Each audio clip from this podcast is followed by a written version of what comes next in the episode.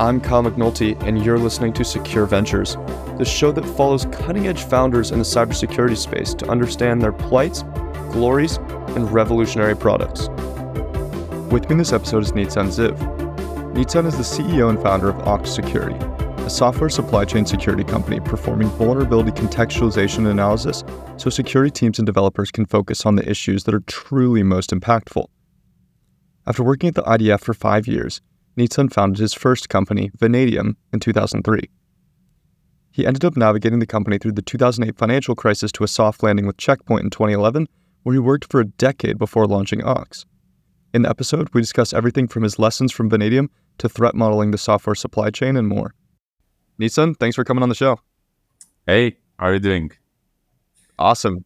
Yeah, appreciate you you taking the time here. So, starting back in 2003, you founded Vanadium, which was an EDR company.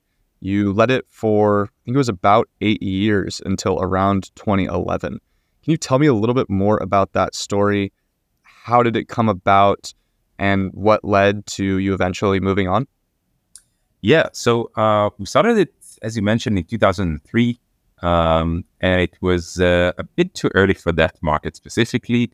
We understood how important it is to understand what's going on on your endpoint and what are the exposures. But I think it was uh, also early for me in the career to actually understand how to do the go to market, what is important, how should I uh, address the uh, actual implementation at customer side, and how to make it work. And uh, if you recall, at the time, 2008, 2009, 2010, uh, horrible years in terms of uh, fundraising and customers' new budget. Uh, try and educate them at that point about new technologies and new risks. Um, it was really, really, really hard. And um, I think we took from it a lot of good lessons about diversifying the uh, inbound uh, lead sources and the target markets. And, and, this is part of the inputs that uh, we're taking right now to Ox. But between Vanadium and Ox, uh, also 10 years at Checkpoint, where I learned this in a more um, methodological way of how do we actually approach the entire concept of understanding the customer journey uh, and how do you get them um, satisfied with uh, your solution.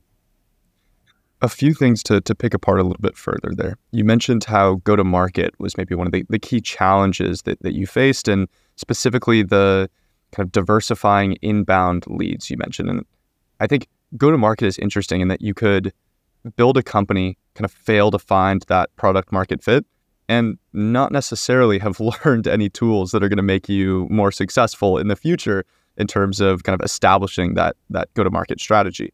And so when you talk about diversifying inbound leads, obviously this is something that kind of any founder would like more of. I'm curious what maybe specific strategies or takeaways stuck out in terms of how you actually prioritized or were able to kind of recruit more of those inbound leads for Ox? Okay, um, so let's start by defining how does product market fit look like because there's so many different definitions and probably all of them are true. Um, I'm using three KPIs to to understand whether um, product market fit is in place or getting there. The three are first of all how are you growing year over year or quarter after quarter in terms of ARR? I'm talking about just new ARR, not about recurring in terms of renewals. So if you're able to generate more, that's a great start. The question is how fast? That's the first question. The second question is net dollar retention, which means you have an install base. Is it renewing? Is it expanding? And probably you want to see the KPI above 110%. So it means that the average customer increases the spend with you at least 10% a year. Some will churn, some will expand, but you need to increase your, your current install base. If you're not increasing the install base, it means that you were able to maximize everything from your current install base. There is no growth opportunity. It means you're currently not a product market fit, at least in, in my definition. The third parameter would be the efficiency. So it means if I'm looking on the KPIs from above, how much did I gain in terms of new AR in this quarter, divided by the net loss of the company. So if you combine those two, what you get is I grew X amount of dollars, but I've lost Y amount. So it means that to acquire a million dollar, I know right now what is the ratio of how much do I need to spend in terms of the company efficiency to get the new one. So let's say that I'm burning $10 million to get to $1 million of new sales. Obviously, that's really a bad ratio. So throughout these stages of the company, you want to get to the point that you're getting towards some kind of an efficiency model that you're able to grow and get more efficient as you uh, grow the company. If the trend is the other way around, meaning I used to spend a million to get a million, and now I need to spend two million uh, to get the same million as before, what it means that I've lost the product market fit and I'm actually go- going in the wrong direction. So I need to go back to the basic. Now, those are just KPIs that you can look from the outside and say, Am I in the zone? Doing it has nothing to do with the KPIs, just it's the way to measure it versus the way to understand it. So, going back to the original question about diversifying the, uh, the lead sources. What happened to us in 2008 and 2009, we were going towards enterprises. Enterprises are known for a long sales cycle. And in a crisis, what happens is that you get to the point that sales cycle become even longer. So if you're planning some kind of a revenue stream and you're seeing that this is going to take longer, then you're in bad situation. But if at that point we would say, you know what, instead of going high towards the enterprises, we should go also to the mid market and maybe tweak the offering a bit, then it wouldn't have been that bad in that sense. So we could have said, you know what, we understand enterprise market 2008, 2009, especially financial sector at that time, maybe not smartest of idea. And we should have built more entry points to different markets so we'll be able to uh, change all the time. But this is something that um, unfortunately we learn with experience. Yeah. And I like your your breakdown in terms of product market fit and the, and the different KPIs you provided as well, right? Because the the way you described it was I think in support of the idea of iteration and trying a lot of different strategies and then using your KPIs to measure each of those different strategies and, and their corresponding success and say, okay, when we took this strategy, we actually improved our efficiency or CAC. And when we took this one, we uh, it harmed our CAC. And so then kind of reverting based on whichever makes uh, the the kind of most incremental improvements and, and using that as kind of your north star. So I think that's an interesting way of, of framing it very simply uh, and in a straightforward manner. So tell me a little bit more about the kind of 2008 2009 period. You had these challenges with Vanadium and ultimately decided to uh, move on to the next chapter. You went you went on to Checkpoint. I mean, what was that process like for you? It had been I think about six years at that point, and then maybe another year and a half or so after the kind of 2009 crisis, uh, before you before you moved on to Checkpoint. What was the the decision process like to move on to that next chapter, uh, especially after having worked on it for let's say six to eight years, as opposed to just working on it for a year and moving on? Okay, um, so in the beginning of uh, 2000, uh, there were no monstrous seed rounds. Um, so you can get some money pre-seed, a few hundreds of thousands of dollars to get started, and you had to grow slower. At least that's the path that uh, was in front of me. Um, and as you go slower, it means that you need to be very calculated about every bet that you make. So you, you can't just diversify because you want to diversify unless you've got a very, very good reason saying, yeah, I need to do that because it's critical. It reduces this risk. Um, and it's part of the learnings of um, how to think about it. So, a very lean startup, um, getting to customers, getting them to be satisfied. Um, but at that stage, remember that the internet advertisement towards B2B was not really that uh, high. Um, the social network that were towards B2B also not that evolved. Um, so it was really a big challenge to understand how to go about it. I think that there are many things that I can say that we've learned from this experience. But today the world looks completely different. It's unrelated to what we had back then. Uh, but you get to the point that you get to a decision saying, do I raise money? Yes or no? And how easy it is to raise money. And remember that in those times, it was really, really hard to raise money uh, for everybody. Everybody was were just looking at uh, two or three bad years in a row. Um, there weren't a lot of fundraising, especially in cyber at that time. Um, so at some point, after trying quite a lot, uh, we got to the decision saying, okay, without a major fundraise, um, we cannot continue to operate like this, that we constantly need to bring in new investors, get a few more customers and, and do and scrape your work for um, six years. That's really hard. Um, so I met um, Dorit, uh, was my boss later on at Checkpoint, and she said, "Look, you're at the end of the runway. Uh, why don't you and your guys join us? I'm sure that there are great things we can do together." Um, so I got all my guys to interview and do what's known today as soft landing uh, checkpoint. Uh, a lot of them stayed checkpoint. We I actually worked with uh, quite a lot of them afterwards, even though they went to different departments. Amazing experience. Uh, really loved uh, being there uh, for almost 10 years. amazing company, amazing people.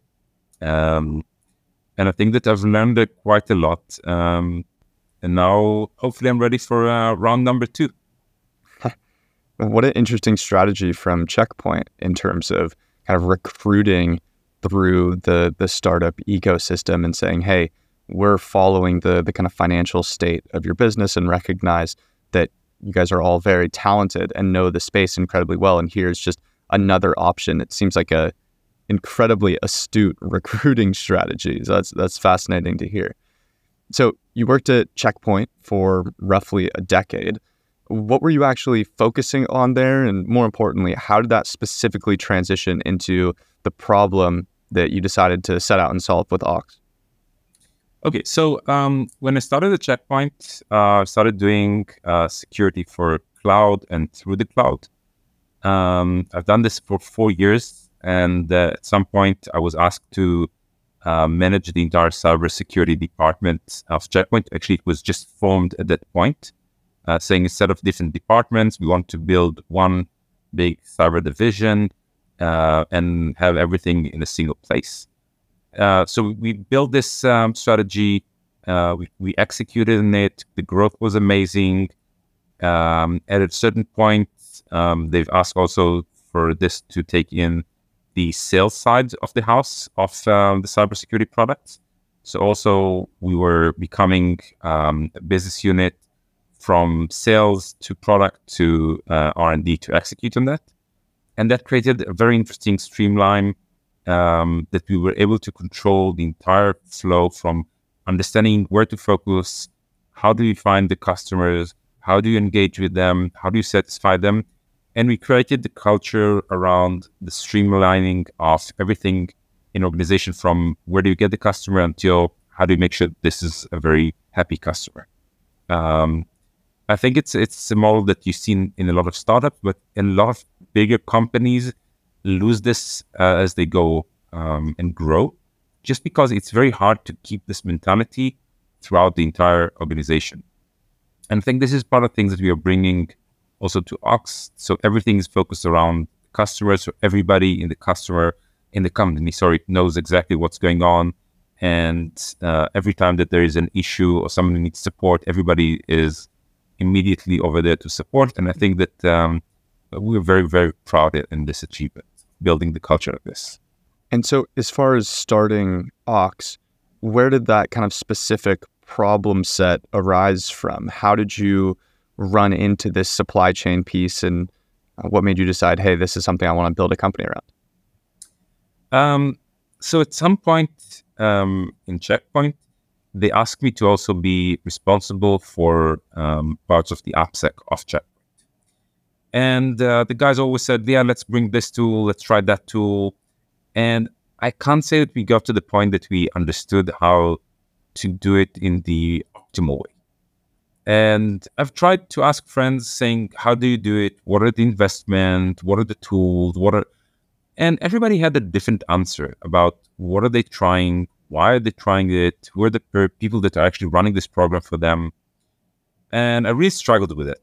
Um, and the guys that uh, that were actually doing it in my department also struggled with it uh, on the tools, on the budget, on influence, on whether we want to build security champions program or another program.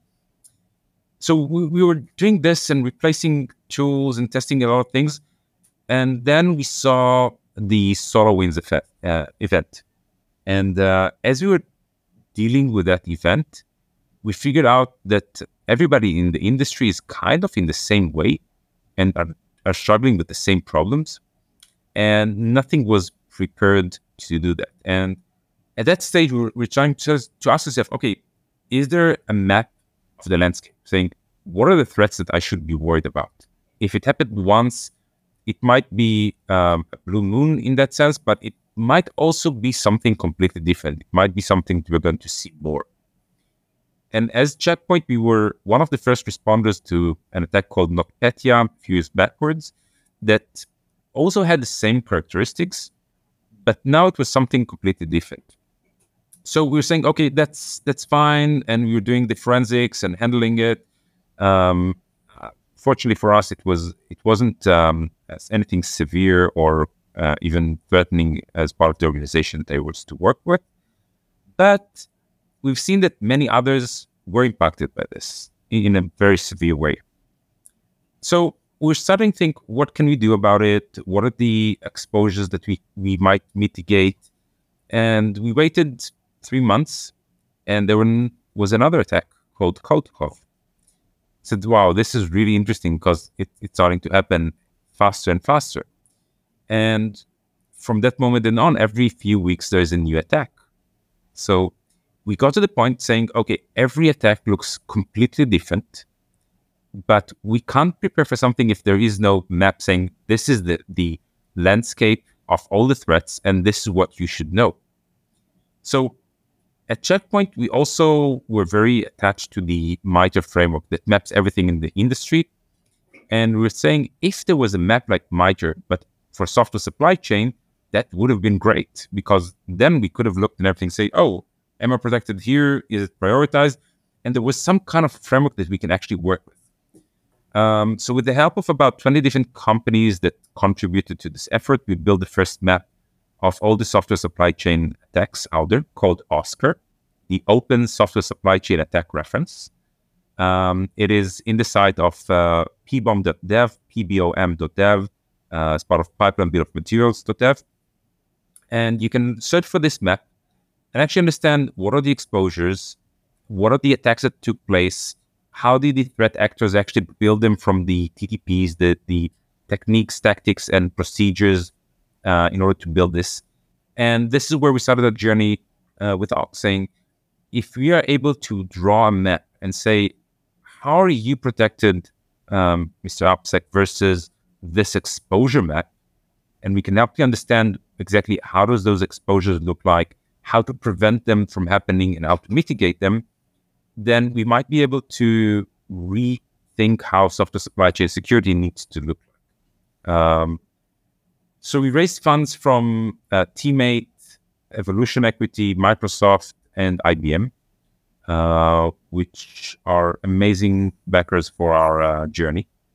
Um, and now we're in a place that uh, we're constantly growing, and I think that uh, the message really resonates uh, with our customers. so growth is phenomenal so far. Um, the, the retention is great, and the efficiency. You know, when we talked about it, it needs to be better uh, as always, but uh, it's a journey that we need to constantly improve it. So you mentioned this mapping framework of OSCAR and compared it to MITRE, and uh, MITRE obviously probably best known for the attack framework. And I'm trying to think through in the the software supply chain space the kind of categories that you go ahead and select in terms of breaking down the different areas of vulnerability. I mean, obviously you have the source code, you have the pipeline, what are the other kind of key areas that you look at in terms of potential vulnerability and exploitation? Okay, so you're thinking about it in, in stages right now. And those stages are the build stages or the SDLC the software development lifecycle stages.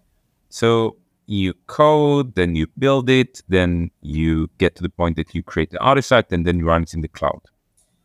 But realistically speaking, threat actors don't think the same way. They're thinking about initial access. Where do I have the initial access to the organization? How can I do reconnaissance about the person, the access, the systems that you might have exposed? And let's take an event like um, SolarWinds, for example. So you start with reconnaissance, and then you do asset development, and then you look for your initial access, and then you look to the lateral movement. So even though the life cycle of an organization or the software is built from some stages, the threat actors think about it in a different set of skills, very much like the, the kill frame by MITRE. So it's a different approach, looking instead of four major steps, they're thinking about it in 12 different steps because they need later on to do privilege escalation and to exfiltrate the data. It, it doesn't really matter where it is in the cycle. What matters is that you've got the ability to understand how to control it, how to manipulate things, where can I get the next credential to do the next hop. And we're trying to help organizations think about it the way attackers think and not is I've got a code base. How do I protect the code base? Because let's say you've got code, but your Git posture is not in place. It's very easy for me to come in and commit code without anybody reviewing it. And there are some different ways to bypass the system. Yeah. No, I think that's a, a great explanation. I think to your point, that's certainly a much more mature way of looking at it, at least from a conceptual standpoint. I think the challenge then is when you talk about tooling, tooling is more frequently, I guess you can correct me if I'm wrong, going to be linked to one of those specific components like the pipeline or the source code, as opposed to the the kind of mapping structure that you just described, which uh, can be afforded the flexibility to think more along the lines of attackers. And hey, maybe you make the argument that tooling shouldn't be designed that way. Obviously, that has more complex pieces in terms of integrating with the the other tools that you're actually using within your SDLC, et cetera. So, talk me through then the kind of capabilities from an Ox standpoint and how you align those two different aspects in terms of the the capability set of the tool in securing these different areas and then the OSCAR framework and thinking about the more kind of conceptual buckets. Okay. So we talked before about the coverage. That's the OSCAR framework. Now let's say that you've got everything covered. So you've got a bunch of tools running in your system and each one of them is going to produce for you quite a lot of noise. Now, most of the tools in the industry, I probably say that they are commoditized at this point. You can find open sources that are doing roughly the same job right now. So it's I don't think it's about the tool itself because they by themselves are context contextless. So they're thinking about this line of code. Do I have an exposure in this line of code? But this line of code might not be deployed to production. It might be not connected to the internet. It might be with a local exploitation, not a remote exploitation. It might be that there are, this is a test project and it's not connected to any demo or any databases. So you get to the point that you're saying, okay, without context, I'm going to be left with a lot of noise. So the question becomes, how can I now focus on where can I look on the kill chain and see if it's real and say, here's the place that I want to cut it over with minimal effort and say, this kill chain cannot happen anymore because I fixed this problem that they know is mandatory in order to uh, propagate the attack. So what we're trying to do is say, look in the entire journey from code to cloud. So the entire journey, making sure that we know each piece of code, who developed it, how is it going to be built? Where is it stored as an artifact? Where is it running in production? What API it exposes? And are those APIs uh, exposed to the internet? If we can answer those questions, then we can do a triage for everything that goes into the system and say, can we focus just on the things that are important and are real, that we've got evidence to back them up? And this is how we remove 85 to 90% in extreme cases. Even we've seen today a case of 97% of issues saying not relevant to your organization. Here are the evidence why it's not relevant. You can put them in the hygiene bucket versus security bucket. And this creates a lot of clarity to engineering teams when they need to figure out here's a list of 100 issues that you need to fix versus here's a list of five and here are the evidence why we think those are important. And it makes a huge difference for organization when they can actually say, here are the things we can focus about and the rest are not important at this stage. Yeah, I think context is something that's very commonly uh, described today in terms of, oh, our tool gives you context and reduces your false positive rate or re- reduces the overall kind of burden on your developers or security team members, right? And so I'm I'm curious as you talk through this, what are the kind of key pieces of context that Ox has access to that an underlying tool like an SCA tool, for example, wouldn't. And just to give a specific example, I'm thinking about like the call graph analysis of uh, code libraries that might be used within uh, your source, right? So you're pulling in code from a third party, but if you're not actually calling any functions from it that are vulnerable, then you don't need to worry about that as a vulnerability because it's not actually exposing extra risk to your organization. You can pick that apart and, and have arguments with that piece as well. But how do you then think about, again, the, the kind of context across tools and, and the context that you're able to access specifically as Ox? Okay, so the older generation of software composition software uh, or companies used to think about uh, a domain. Let's say software composition. I think it's a good example. So a lot of companies build themselves around saying, can we get to the point that we understand the context of what library is calling what library? And it added a bit of context, but it was a context that didn't matter anything because let's say that you have an exposure which is three levels deep. So what are you going to do? You're going to fix the code of the open source of the open source that you're dependent on. No, you're not going to do that, right? You're going to upgrade the, the top one. So just saying, yeah, we know everything underneath doesn't change the picture because you're still saying within the domain. But then you need to step outside of domain, saying, for example, is the vulnerable function within that open source even called? So you need to zoom out and understand it. Is it even deployed to production? So you need to zoom out and understand it. So unless you're zooming out and saying, understand the context, the broader context outside of the, the silo that the technology lies in, then yeah, it becomes meaningless very fast because you still reduce just 5% in an accurate way. The rest of 95, you're saying, I don't know if it's deployed to production. I don't know if it's exposed through an API. I don't know. So the guys need to do that, need to do it in a manual way. So they actually show us here's our triage uh, menu. And when something comes in, we do the triage and saying, here are 16 steps, do them yourself. So the, the amount of data that they can do and the reliance on manual operation becomes unbearable for most organizations. So they kind of guess and say, we've got capacity to do X changes. Let's do the critical ones uh, but there are hundreds of them. So let's um, do the criticals over the coming year. What happens is they get another hundred in the first quarter, and they're saying, okay, we just need to do 200 right now. So by the end of first half of next year, we'll do, we'll done with just the critical ones. Um, and, and I think that's a wrong approach. We should start with, do you have coverage? Because software composition is just one pillar of the problem. If you left your Jenkins exposed to the internet without two-factor authentication, then you know what? I'm not worried about the software composition. I'm really worried somebody's going to go into my Jenkins, open it up, and do whatever they want. Or if my GitHub doesn't have security measures with it, I don't care about the software composition. Somebody can simply come in, install the, the backdoor, and that's it. I'm done. So there's so many different ways to uh, exploit software so, software composition. Sorry, the uh, software supply chain that what we're saying is you need to prioritize it looking on the entire map, not just on one silo. And one silo cannot see the entire context. That's the rule of the game.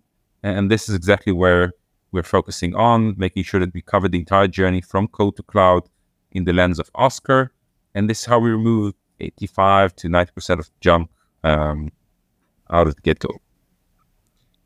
Yeah, it's a it's a great explanation in terms of that um, kind of end to end journey and the the kind of specific value that that Ox provides.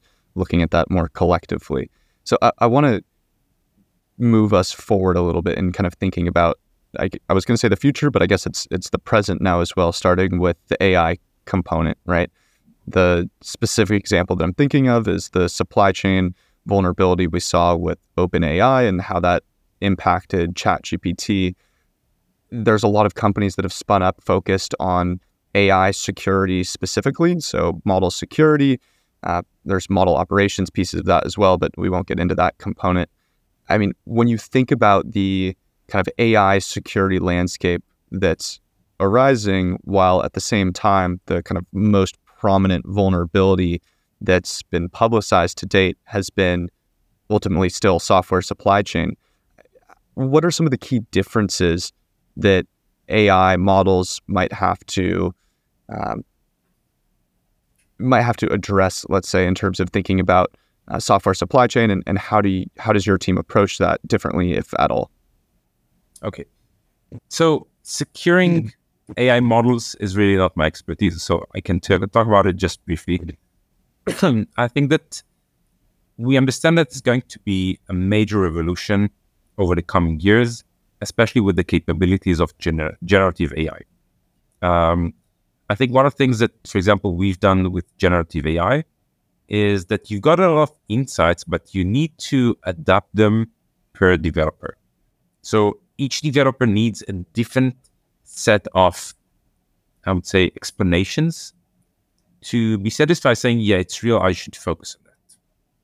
Some need more data, some need it in a visual way, some need it um, in explanation or in a correlation to internal terms. So what we are doing with it, for example, is if we can take all the data that we have and just getting this to the place that we're saying, let's write it per developer and give that developer exactly what they need in order to get to the decision. And we can prime the prompt to just be do that based on previous data that we have for that user, then our probability of actually convincing the user to or the developer to close the security gap gets drastically higher. And this is what everybody in AppSec is trying to do. Now, as for the models themselves and the risks, there are numerous risks. I don't think that we've mapped all the risks uh, yet. I think that uh, right now, when we're looking on what are the potential risks, we've seen some of them. We've seen, I would say, probably a few tens of them. I think that over the coming year, we're going to be in places we're going to learn way more. Uh, and this is right now in, in, the steepest part of the learning curve. as we're seeing every week, there's a new kind of way to exploit um, the current guidelines. And I think that the, the market of the LLMs is going to change drastically. I think that we've seen great enhancements in our ability to uh, address the market with models that are open source like Llama and Falcon. And I think that it will create a place that you're saying, you know what, everybody has their ability to use LLM, uh, but I think it's just the beginning of the beginning of this industry. Uh, we're going to see LLMs with long-term memory uh, in the coming future. So all everything that you had in conversation will not be stored in one conversation. It will be lasting with you uh, for your lifetime. So it's going to learn everything that you've done and be better tuned for the person that is using it. Because I might use the uh, the machine learning in one way, and you're going to use it in a different way. And if my machine learning knows me better, then it's going to satisfy me better versus a generic one. And if I'll be able to poison in some way uh, somebody else's machine learning, then they might drive the wrong decisions at somebody else. And I think that there are great companies right now in security that are trying to address this problem, saying, how can I make sure that my reliance is not compromised, that, that the data set that I'm learning from is not compromised. And I think this is the it's going to be super super interesting. Yeah, that's that's surprising. That's not the answer that I expected to hear from you. Admittedly, I, I expected something more along the lines of, "Yep, AI security is important," but at the same time, it all comes back to software supply chain security underneath it, and so this should be your number one priority. Uh, but I appreciate the the perspective. No, no, I think it's a different domain. Um, yes, software. yes, machine learning is built on their own software supply chain, but that's the same thing as a regular application. Uh, I think that machine learning is going to bring with it different set of challenges. I'm not sure if the challenges are going to be for the manufacturer of the uh, machine learning algorithm or data, or it's going to be per enterprise to defend themselves. I think that when cloud became uh, a thing uh, a few good years back, uh, everybody said, yeah, we're trusting uh, whatever vendor that we used um, to secure us. And then you started to see the small letters appear saying, we are not accountable for your security. You need to secure yourself. We are not doing your security. Maybe machine learning will go through this route saying, we are not accountable for your security. And maybe it will be like smartphones, where the manufacturers are accountable for the security and saying, yes, we are accountable that in our marketplace, there will be no such things. There are things like that, but they're handling it. You don't need to buy uh, an anti malware like you do for uh, your PC, for example. It's built in in the ecosystem that they've created. So we, we just need to wait and see where it goes. Right. Okay, ceremonial last question for you here. Are you currently looking for investment or hiring? we are always hiring. Um, so everybody that uh, is talented, hopefully, um, might want to to join our forces. Uh, and no, we, we're not uh, doing any fundraising. I think that we are very, very good in terms of uh, funds. We had uh, very, very, uh, I would say, good fortune with getting to the right investors and being backed by the right people within those investors. Uh, so no, uh, we, are good. We're just focusing on satisfying our customers, and uh, that's our entire focus. Awesome. Yeah, like you said at the beginning of the conversation, right? Some lessons learned in terms of financing around different economic periods, and I'm sure there was uh, much more just kind of foresight and, and hesitancy to go into the, last kind of year or so of uncertainty uh, with the with less cash in the bank. So I would say well done. Uh, but awesome Neatsun. really appreciate the time and uh, hearing your your different explanations and kind of thought process in terms of how you think conceptually about the broader supply chain space and also how Ox fits into that and kind of solves this context gap that you described. So thanks for your time. Thank you very much. All right. Thanks so much for listening to this episode. You can subscribe wherever you get your podcasts, and you can write to me at kyle at secureventures.io. I'm Kyle McNulty, and you've been listening to Secure Ventures.